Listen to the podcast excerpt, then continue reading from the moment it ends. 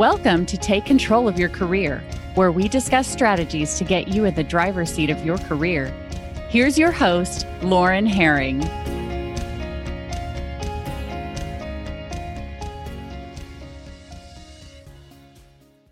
Hello, and welcome to Take Control of Your Career. Today, I am joined by Stacy Sherman. She is the Director of Customer Experience at the Schindler Elevator Corporation, and she's also a keynote speaker, author, and founder of Doing CX Right. I'm so happy to have you on our show today, Stacy, sharing your personal views on your career and your customer experience in general. Thank you. Very happy to be here. Absolutely. Well, let's just get started by having you tell us a little bit about yourself and your career journey. Yes. So I have always been in sales and marketing roles. It turned into digital when Google became Google. And um, at one point in time, it was about 2013 ish, CX, customer experience, started to become, uh, it started to explode. And, and the world began to realize it's bigger than customer service customer service is one part of the whole journey. So during my job in marketing, digital marketing, my boss said to me, Hey, we're going to throw you this ball, the CX ball. And I'm like, well, what is that? And they said, we don't really know. Let's go figure it out. Go figure it out. Awesome. so that's really the start of the journey of customer experience. And how do you leverage the voice of the customer at every interaction point to make sure you're making the right decisions that meet their needs? And great. And so it's what, like your that's your North Star is the voice of the customer. Yes, and and one last thing is the go figure it out because that paved the way for all the other things that happened in my journey where I didn't know the answer and I had to figure it out. Awesome. Well, that's a great place to start. And we had the opportunity to get to know each other when you were a participant in one of our women in leadership programs. So, what were a couple key takeaways that have positively impacted you in your career through that process? Yes, it's a wonderful program, and there's a lot I gained from it. First of all, in my career, I've never formally had a mentor. I've had one informally, but the beauty of this program was really having a, a mentor, I should say mentors, plural. And what it did for me and others is help to build confidence, believe in yourself, know your why, and then really build upon that, including the art of networking. I've always been a networker, but what it did was it helped me on the inside of the company lose the fear to be able to go to people I don't work with every day to understand what do you do? I want to learn more. And that that there's so much value in that that i don't think we do enough of. So networking, confidence, defining your purpose, knowing your brand, those are really important that you could take anywhere. Absolutely. Love how you pulled all of that together. And one of the things that really resonated with me when you were talking about the networking is how so often women, especially, might be a little bit more afraid to reach out of their immediate circle and make those asks, especially of senior leadership. And one of the things that I see is that women are great at building relationships, but maybe not as good as our male counterparts as leveraging those relationships for the benefit of our career. So maybe just um, since that one stuck out so much to you, is that is there an area where you can remember where it's like, yes, I here's something that I did that positively impacted yeah. your next step? Yeah, well, I think it comes down to people. Like we're all people. We have these fancy titles and and others do, but it doesn't mean that they're they're not reachable. And so I think we all need to actually see people for who they are and one day, I really hope we get to a point where there's leaders. It's not a male, male leader, female leader, and all the pronouns. We're just leaders, and we're approachable, and we're human. And that's what customers expect of us to take care of them, know their needs, make them feel valued, just as, as our employees and, and colleagues do.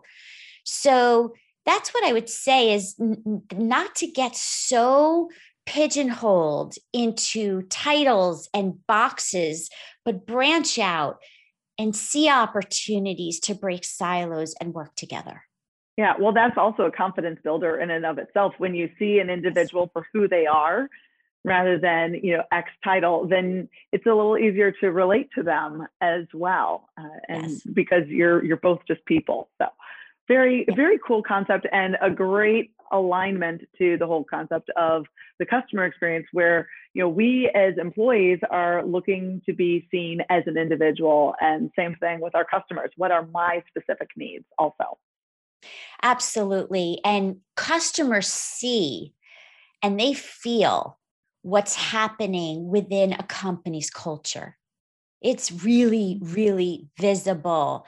And that's why customer experience, even though it has customer in, in the phrase, but it is also about the internal. It is about leadership and making people feel valued, included, and the diversity of thought because it does affect them. It, it all comes back, it's circular. Yeah, well, that's a perfect transition into talking about your current role where you were hired at Schindler to be a change agent around customer experience. So, how have you been intentional about making your mark in a historically male dominated company? Yes. Well, fortunately, there is some really amazing positive changes happening right in front of my eyes. And I feel fortunate to have a voice, um, to be influential as a female in a leadership role among my peers, to be part of a movement. And it's a slow process, but it was also a conscious decision when I left a very diverse company before now and it was a decision to come in and and and be a change agent in my own way not just about being female but also customer experience. It was just beginning to be the focus that it is exponentially more now and and so i feel lucky having come from outside the industry to bring what i know works the technology the structure the process the frameworks and be able to adapt it to this industry and and gain supporters. And like any movement it it's a crawl walk run approach. Yeah and it sounds like you've almost been able to take an entrepreneurial mindset of you know how do you build uh, build excitement and enthusiasm and supporters and then grow from there uh, to help change the, the culture where um, you're prioritizing that customer experience. So that's got to be fun where you can see the exponential impact within an organization and uh, outside in the customer base too. Absolutely. But I will say with any with anything you're passionate about, and when you make a decision where you spend your time, what workplace, big or small, you must have champions at the top who embrace the mission, who believe in whatever that is that you believe in when you make the decision to go. Because it does take the bottom up to, to drive the actions. But without the executive level really buying into whatever that is it, that that's golden. I mean that's what really makes it happen. It's it's it's top down bottom up and that's whether it's safety whether it's customer excellence whether it's whether diversity inclusion.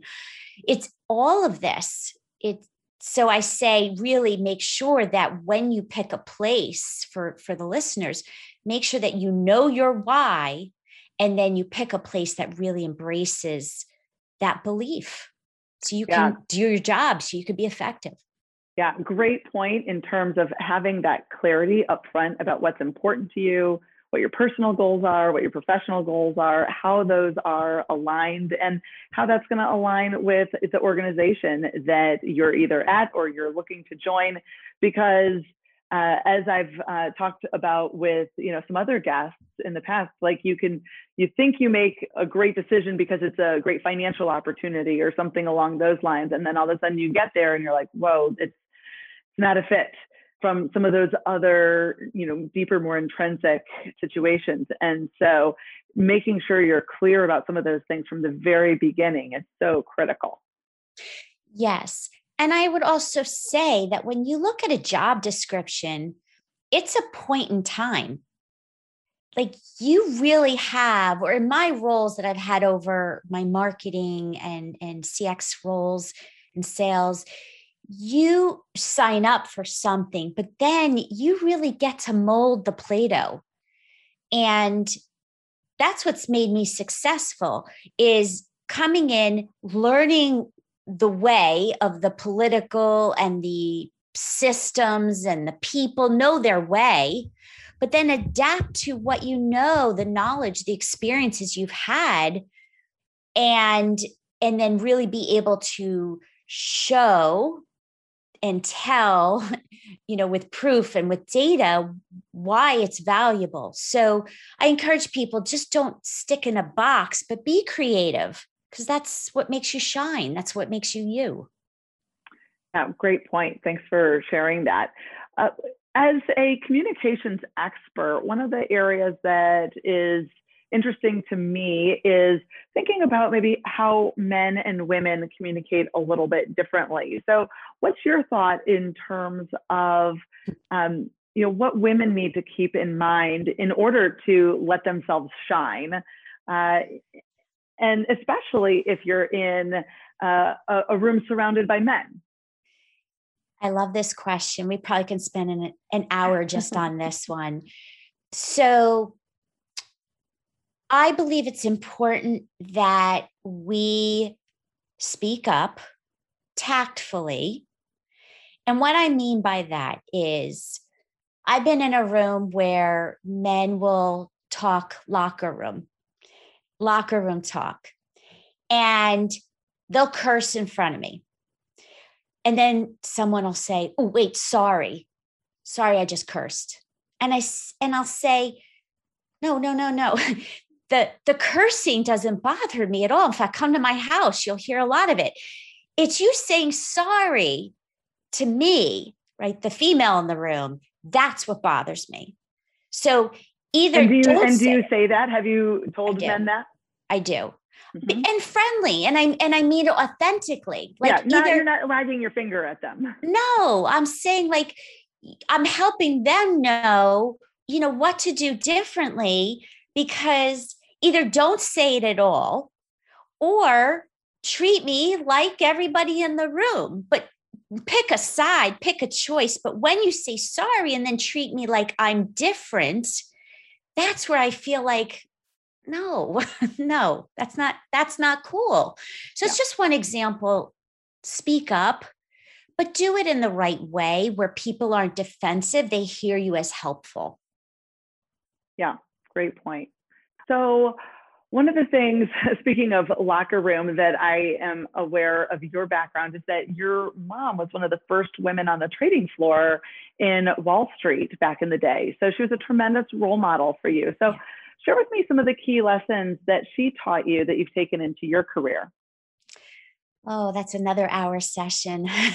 so, yeah started with my grandparents my my grandmother was a certified accountant at a time that that was just not heard of and and i owe i have gratitude to my grandfather because he really supported her and he stayed home and allowed her to go thrive go get educated so that's the background of my family and then my mom and her sisters became certified accountants again it, at that time it wasn't really common.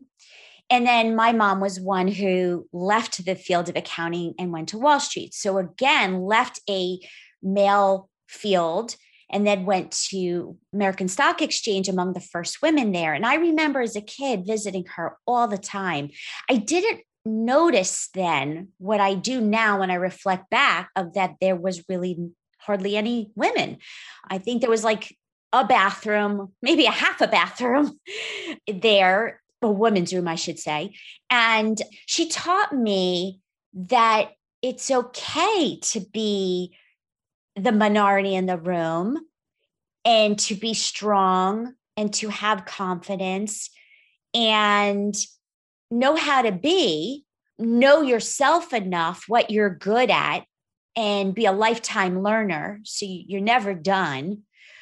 But at the end of the day, she really showed me that show up, show up and build the trust, and you could go far. Good lessons learned. Show up and put the effort in. So that's uh, that's a, a great thing to pass on to your daughter. So you know, continuing with some of the diversity and inclusion t- conversation, I know that's a topic that you're really interested in. Tell me about how that ties into customer experience and how those are interconnected. Yes. So I'll admit, I'm still getting educated. I thought I knew a lot when I just graduated a certification program from uh, University of South Florida. I realized how much I didn't know. I realized how much I didn't see. And I believe that we all have to admit that because there's so mm-hmm. much to know and learn. And I really respect the people that can call out what we don't see in a private nature. And so I why does it matter? It matters because as a boss, as a colleague, as a friend, and our customers who we build relationships with, they are diverse. So it's about humans. It's not even about, again, the titles. Yeah. It's the people we interact with. They're different. So if we are not aware and learn the differences and appreciate those differences, then you're end you're going to end up behind one thing to add to that, which I love the movement that's happening in companies. So it's no longer, it used to be just a blanket statement in December Merry Christmas to everyone. It then shifted to happy holidays. But now it's not even that. It's the holiday of each person and people saying, Teach me your holiday. I want to celebrate your holiday. No more blanket statements, but let's acknowledge each other. That I love. That's that's driving the movement. Yeah, well, it comes back to the same topic we were just talking about whether it's treating a customer as an individual, treating an employee as an individual, as you build your leadership skills, understanding what is it that Stacy in particular needs to feel valued and part of the team and what does she need in order to grow? And how do you provide something different to Stacy than to Lauren for example? Yes. And it's really really coming through as we transition out of covid because i'm seeing that even my own team that they have different needs. They have absolutely. they different backgrounds and diff some people need more um hand holding. And some people are like listen let me be. I'll give you the bottom line. And and and so respect for and encouragement for what they need how they need need it. And that builds loyalty and trust. And then they do customer experience right even when the boss isn't looking. Especially when yeah great Speaking of customer CX right, you have a big job at a big global company, and yet you have also put a lot of time and effort into your own personal brand through blogging, and you've done some videos and uh, speaking with uh, doing CX right. So tell me how you've gone about that. I think it's really inspirational for a lot of people out there that are figuring out how do I exhibit my own passions both in the workplace and outside as well. Yes. So I encourage people to know their why. And And what's so what's your why? My why is really about bringing connections. I'm a connector, bringing people together for the common good. I've seen too many times in my life where, as a customer, I'm extremely frustrated when I didn't have to be in shopping or interacting with a brand. It makes me nuts. Yeah. And and then as a professional, I've experienced too many times where I've not been included and invited to the room. And so I've shaped my career to be able to influence and inspire those to be better. That's my career. So I found a day job and I found my passion projects by night to write about it. Um, co-authored two books to po- start podcasting and and a lot more. But the thing is it, it all blends. What i do by day and what i do by night it, it blends. My my most important tip for people is that start. What i mean by that is i wanted to start my blog just a blog in 2013 and i didn't do it because i was afraid I was afraid of the technology. I didn't know WordPress. I was afraid of would anybody even read it? And then in 2017, I started and I did a lot wrong in the beginning. I learned and then I pivoted. And so now just a blog turned into this massive platform that I, I could never have imagined where it would take me.